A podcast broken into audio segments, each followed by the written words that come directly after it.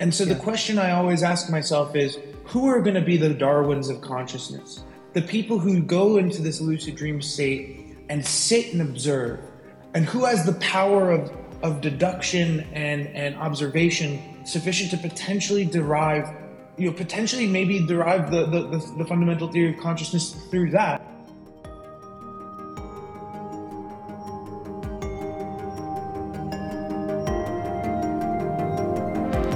Hi everyone, I'm Keshav. The following is a conversation with Eric Wollberg, the co founder and CEO of Prophetic AI, a firm that allows you to lucid dream at will. We discuss his background and how he arrived at lucid dreaming, the Halo, a device that they are building that allows you to lucid dream at will, the differences and similarities with the movie Inception, the second order effects of this, and what would happen if this gets a wider adoption in the future.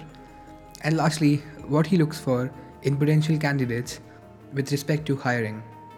I had a great time talking to him, and I hope you like listening.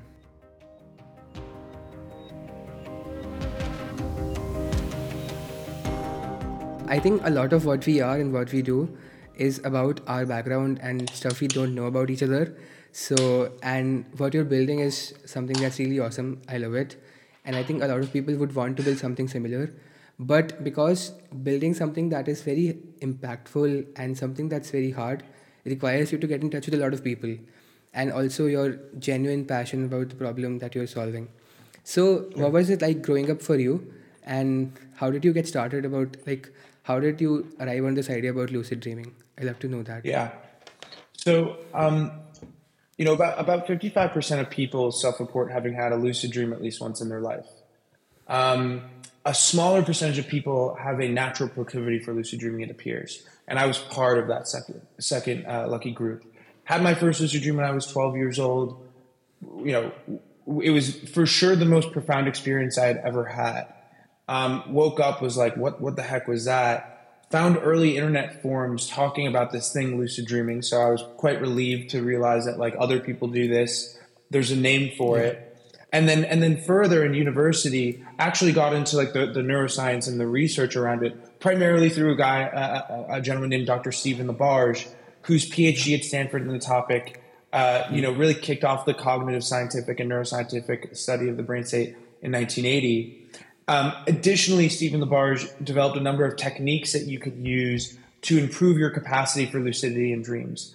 Um, the, the, you know, the, namely things like reality checking, which is what I did, where I wore a digital watch and would yeah. look at the digital watch and every time while I'm awake say, "Am I awake or am I in a dream?" And the reason is is that if you develop this habit of looking at your digital uh, at your digital watch, you will do it in a dream and ask yourself that question because that's what you do. But then the difference will be that you'll look at the numbers when you're in a dream and the numbers will be all, you know, garbled together and so on and so forth. And that would be your telltale sign. Oh, wait, no, Eric, you're in a dream. And this was very effective for me. I was probably having two lucid dreams a week um, at my zenith, probably when I was like 19, something like that. And um, but the, but the problem is is that you know I I got uh, you know I, I, entered the workforce and it's very hard to maintain all these behaviors and routines and, and kind of fell back into my my equilibrium of kind of like two lucid dreams a month or something like that.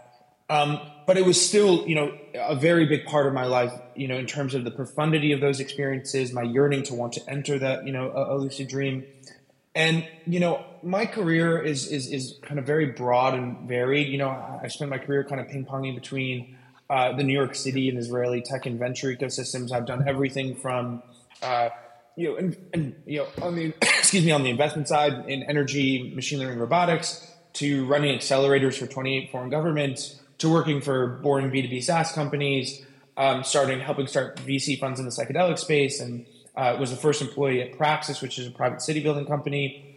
Um, so I'm a hopelessly curious person, Keshav, going an inch deep and a mile wide.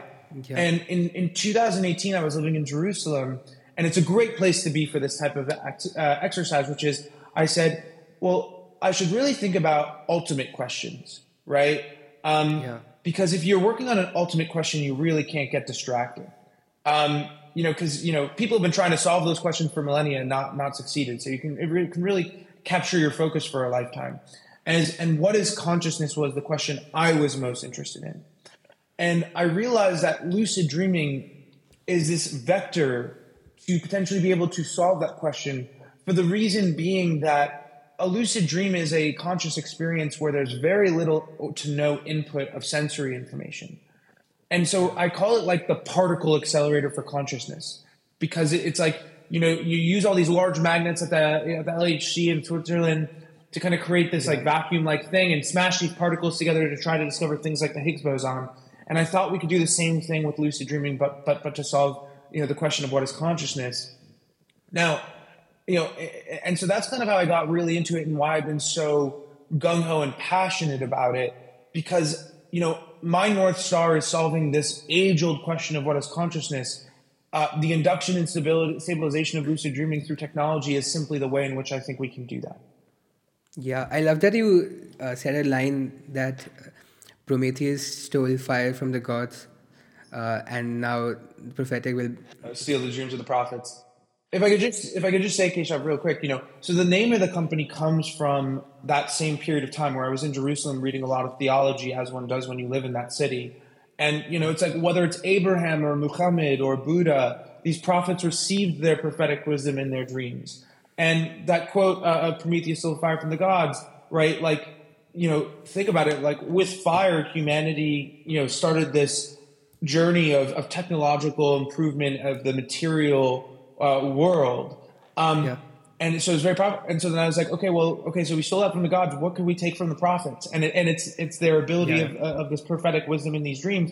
And I think, frankly, in the same way that we built a world of material abundance via you know stealing fire, I think we can build a, a world of I guess, qualia abundance, uh, or, or, the you know, uh, you know, by stealing dreams from the prophets. So that that's yeah. kind of why I love that phrase. What I love most about lucid dreaming is that, you know, uh, let's say you're on a random walk, uh, and you're just just walking in a park someday, and kind of from uh, magically some idea appears in your brain, and then uh, that idea then sometimes it happens that it becomes your north star and that you start pursuing it. I think lucid dreaming and what you mentioned as the watch uh, uh, from the research is potentially an interface to consciousness uh, and that's what i love the most. I think we can if we build something like the halo which lets people lucid dream we can then what i'm most interested in allowing people to think thoughts that weren't possible before uh, and also arri- helping them arrive at thoughts that that were possible but much faster. So you could decrease the thought loop that uh, people people are uh, people ge- generally have and also let's say if someone is working on a really really hard problem sometimes they close their eyes and like uh, uh like close their eyes and think about it very hard. I think we could shorten that thought loop uh, using something like lucid dreaming. So it's probably like some let's say you're playing a game and you get a hint uh, that this is how you solve this puzzle uh, and you could get a hint for uh, things you can apply in real life. That's something that that fascinates me the most. So what are some sure. things that you think are could be a good unlock for lucid dreaming apart from what i mentioned you know the, the, the history of dreams and discovery are, are, are, is quite long um, some really great examples, both in creative and scientific pursuits. So, you know, Salvador Dali famously, right, like painted in his dreams, which is what gave them their surreal quality. Yeah. Um, Ramanujan, probably the most prolific mathematician, pure mathematician of the 20th century, famously, you know, did his mathematics in his dreams. And, you know, he was famous because he had these, I think it's two notebooks of these infinite series, these things called infinite series that he sent uh, to G. Hardy, a famous mathematician in the UK. And they were like blown away by by the, this work, and they invited him there. And famously, you know, what G. Hardy, you know, asked him was, "Okay, this is unbelievable, but where are the proofs? How are you yeah. doing this?" And he was like, "Well, Shiva is giving them to me in my dreams." Um, and, and, so that's one thing. And then the final one that I'll give is, um, you, you, know, you, you talked about somebody working on a hard problem and then you know closing their eyes and, and they get kind of a hint, as you kind of say. So there's a famous, uh, you know, called Kekulé's dream. This guy who was working on trying to discern um, the structure of the benzene molecule, and he had a dream of a snake eating its tail. And Whoa. the structure of a benzene molecule is a circle of carbon atoms. And so, you know, th- this history of discovery and dreams is, is very long. And, and so, if you can imagine, you know, in the same way that like the history of fire does not start with humans' control of it, when lightning strikes a field, there's fire. Um, Yeah. But when you can control it, and then you you and then time evolves, you don't only have fire so that you can warm yourself or digest, you know, externally digest food, but eventually you control that fire in an internal combustion engine and start the industrial evolution. And so I would expect it to be no different uh, with with respect to lucid dreaming. Lucid dreaming, you could imagine, is, maybe the equivalent of the internal combustion engine, um, where instead of you know creating an industrial revolution, we create kind of a noetic, you know, a noetic revolution, um, or you know, and so on. What do you think would be some second order effects if something like this gets a very wide adoption in the future? What could potentially happen then? It's a great, yeah, it's a great question. Um, you know, I'll, I'll say a, num- a number of things. Excuse me. Um, so, first of all, you know, if this is widely available, like with anything, there will be a distribution. And I expect, you know, 80% of people will really use this for purely kind of recreational purposes. You know, it's this ultimate VR experience where what you imagine becomes. Um, a smaller percentage of people still will probably use it for productive reasons as well. Like they'll use it for recreational, uh, recreational purposes, but maybe you're a scientist or an artist or an architect or a designer, and you might want to use these lucid dreams for your, you know, your actual professional pursuits. I mean, we have investors who code in their lucid dreams and run the code in the morning, for example. Um, and then the third point is this kind of metaphysical exploration. I think a very small percentage of people, I would hope that it would be more, but let's just say realistically that it's a smaller percentage of people. I call these people the Darwins of consciousness. Um, because if we think about what Darwin did, right, he goes on the USS Beagle, he, he goes to the Galapagos, looks at a bunch of finches, and of course I'm simplifying, but through that derives one of the most fundamental principles of reality. And so the question I always ask myself is who are going to be the Darwins of consciousness? The people who go into this lucid dream state and sit and observe. And who has the power of, of deduction and, and observation sufficient to potentially derive, you know, potentially maybe derive the, the, the, the fundamental theory of consciousness through that. It would, of course, require then um, you know, other empirical, you know, um, you know, study. I mean, we did not have the equations of, of evolution or the understanding of DNA, of the structure of DNA, but we did get natural selection and evolution well before that. So um, that would be my hope in terms of the widespread adoption. Um, but I will say this one final thing, which is, you know, if you think about our current moment in in in, in 2024 now, um, you you kind of have this thing where where we're hyper materialistic, increasingly hyper secular, and you look at a lot of consumer behavior, whether it's you know the Balenciaga, you know, uh, you know, sh- you know, shoes, or um, you know, or the the meditation retreat. I think there's an enormous yearning to fill that quote unquote God shaped hole that is left over. And I'll tell you, Keshav, I don't have a God shaped hole. Lucid dreaming, uh, 18 years of, of this experience has really given me, it, you know, the, the beautiful thing about lucid dreaming is not only the experience itself, but what it gives you in the waking world. The world is just more enchanted as a result. And you have Yeah. less, you know, lucid dreamers have far lower rates of depression, far lower rates of existential angst. And so I would hope if it was widely available, we could see that um, that that relief on a broader basis of society. And also, if you think about what religions did for people, is they, you know, you'd go to a church, a synagogue, a mosque, a temple, and you would go and, and you would have a shared spiritual experience, a shared metaphysical experience. And that was very good at creating cohesive societies. And we obviously see our societies being very kind of um, at a crossroads. And so maybe, um, you know, uh, the, you know, the, the, the experience uh, on a wide scale could also alleviate that. I love this answer. I have I've thought a lot about this gap that exists between uh, like that hole that you mentioned, and I think a lot of people do things to fill that hole. Uh, let's say people who are in their forties uh, are now buying cars that are not for their age, or buying Sure. stuff that's not for their age, just to uh, like because they have all this money, uh, but uh, they they have this big hole, and I think with teenagers, it's like especially in current age, current times, they have. Uh, someone in India also mentioned this. Uh, his, his name is Kunal Shah. He's a founder of Cred and later free charge. He mentioned that teenagers have all their uh, party plans sorted, everything is planned, but they lack purpose in life. Like they don't have an anchor yet, and that's the thing that they're chasing. I think uh, this will potentially be a lot of help to to all those people. So one one particular problem I think that you might be facing currently is that because it's a very unique concept, it's hard to market it to people, right? Uh, it's very difficult to help them understand. So if we draw an analogy between what you are building and what Christopher Nolan presented uh, in the movie Inception, uh, how how good does it? How good is it, or is it something more than that as well?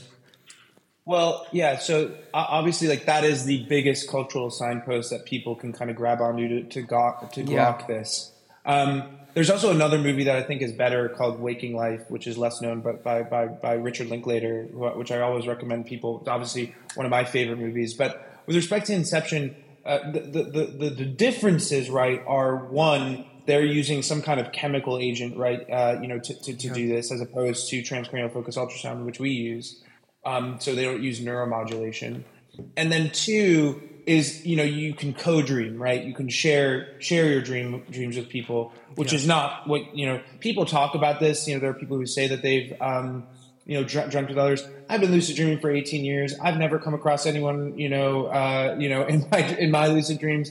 Um, I, I leave my mind open to that, but you know what we're talking about here is an experience personal to you um, not something that you you know will, you know uh, are sharing with others. Maybe sometime in the future, maybe that's possible. I actually tweeted about how I thought you could potentially do that, where you know you you you uh, if you indulge me, you, you know you could have two people you know who have halos on. They're they're um they're yeah. they're they're they're in dreams, and you know my co-founder Wes, I found him using neural transformers. Uh, where he was using EEG to do things like decode internal monologue.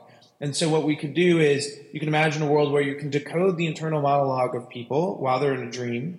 And then you can use an AI, uh, you, you, know, an AI to basically create like a synthetic version of that person's voice, and and and aud- auditorily pump it through, you know, I don't know, uh, you know, headphones.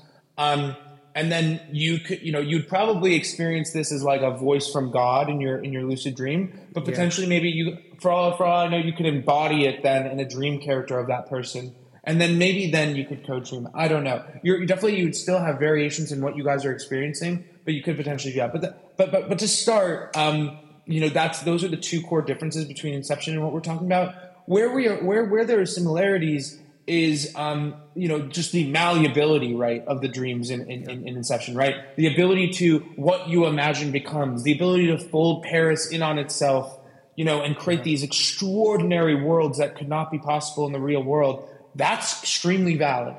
Um, and frankly, in lucid dreams, it's it's actually a little bit. It, they can be a there there can be a lot more intensely different than the waking world, where like you know the materials of the of the world and the environment are, are, are like made of these materials that do not exist in the real world and they're very yeah. kind of psychedelic and interesting in nature um, and then the final thing i would say you know, is the time dilation that they talk about in Inception is certainly also accurate to a lucid dream.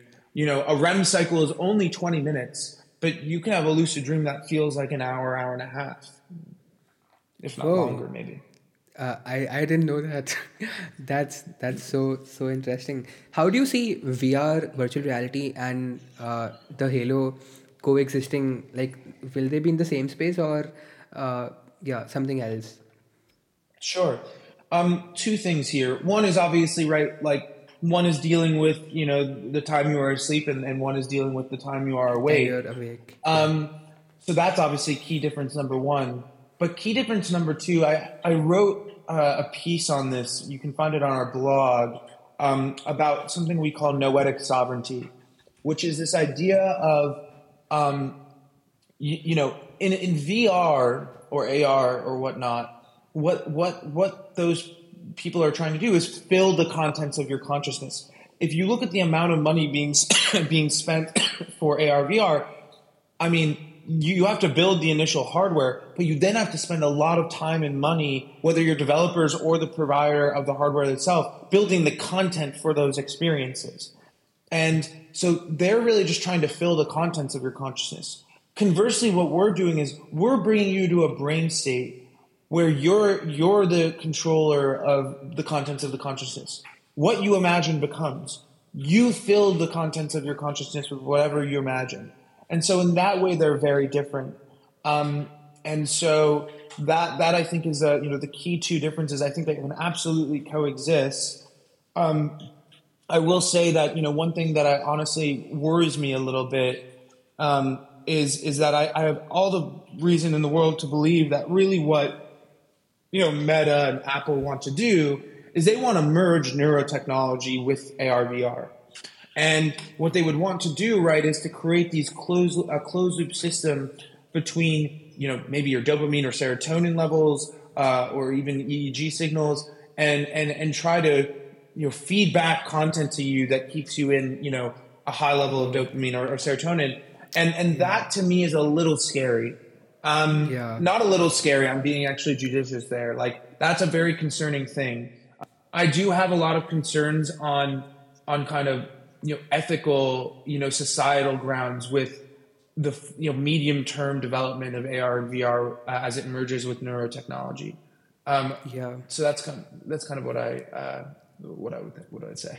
I think that's also then brings us the question of alignment, and uh, that's a very broad topic about how we how we align AI. Uh, and yeah, but yeah, that's that's a that's something that can obviously happen. Very hard to stop that from happening. So I wanted to also understand: uh, will the device, the Halo, also be able to save dreams that people are uh, are have imagined? Let's say I, I imagine I had a dream today. Can I also view it? Like, can I view an interpretation of it? What the device interprets the other day? Is it something that's that you're thinking of? So um, we have the app, and the app has the ability um, uh, where you, you, can go and uh, basically, you know, write. You know, it, it was like a social, like a, a, social network meets a dream journal. So you write, you know, what it is that you, um, you know, w- what it is that you dreamt about, right? Um, we can also pair it with like you know generative AI, where you know, and it, as these things improve you know, not only is it an image maybe that that's very close to what you you know you dreamt, but you know, if you look at things like runway and so on and so forth, maybe even a, a, a time lapse video of what you did. Um, but it is not the same thing as taking neural data and and using yeah. you know um, artificial intelligence to visualize it that way. I've seen research where people are using fMRI um, you know uh, data to, to to show what people are, are are visualizing. But as I've looked into those papers, um, you know, they train these models on very small subsets of objects, and so that's really what they're doing. If you think about okay. your entire phenomenological experience, like just look at in front of yeah. you right now, Keshav. Think about the textures, the colors, the objects, the refraction of light, so on and so forth. It's like the hardest data, data labeling problem in existence, and so yeah. we we'd be decades away from something like that. I think. Um, and, and I will and I will tell you this I, you know, back to that noetic sovereignty point, I'm not sure people would really want that. They may think they want that, but your conscious experience is the single most intimate thing you have. It is the one yeah. thing, right, that is solely yours. Do you yeah. really want to have, you know, um, you know, mind reading where where that's now that that's you're, you're, now kind of you're naked in the most real sense, and yeah. I'm not sure about that. I think that we might want to like have you know some lines in the sand, you know, societally on that. Yeah, I read this article from MIT Media Lab. Uh, very, it's been a while since I read it, uh, and they had a discussion on this only that your dreams are a form of data that's the most sacred, well protected data that's out there right now. That it's not being used to train anything, and if that, if and there was research that uh, you can interpret dreams. There was this talk, or the AI dilemma very famous talk on YouTube. Uh, and yeah, that's that's very scary if that happens because then then every like then there will be very very different use cases emerging from that, and it will be very hard to prevent that from happening. So yeah, uh, that, that, that's exactly yeah. correct, Keshav. Like just to say one final thing uh, on that, you know, this technology I know it sounds surprising for people to hear, is inevitable. Transcranial yeah. focus ultrasound is the integrated circuit moment for non-invasive BCI. There are a flurry of companies that you're going to see in 2024, 2025 using this technology. So the question you have to ask yourself, and this is the same thing that you see in the artificial intelligence, you know, space, um, where it's like the technology is here, it is inevitable. The question you have to ask yourself is not how do we stop this? The question is how do we integrate this in a healthy way into our society? And so yeah. that that's definitely the key thing. We take it extremely seriously at Prophetic which is why we wrote the piece on Noetic sovereignty. And we'll continue to kind of develop a suite of ideas that we think can get this conversation started. We want to have this conversation um, with, with, more people. It will be a bigger conversation in the next two years. Um, so, but but it's but but you can't stop it. You have to ask yourself, what what do we do now that we have it? True, true, true. Also, one of the questions which I wanted to ask was that.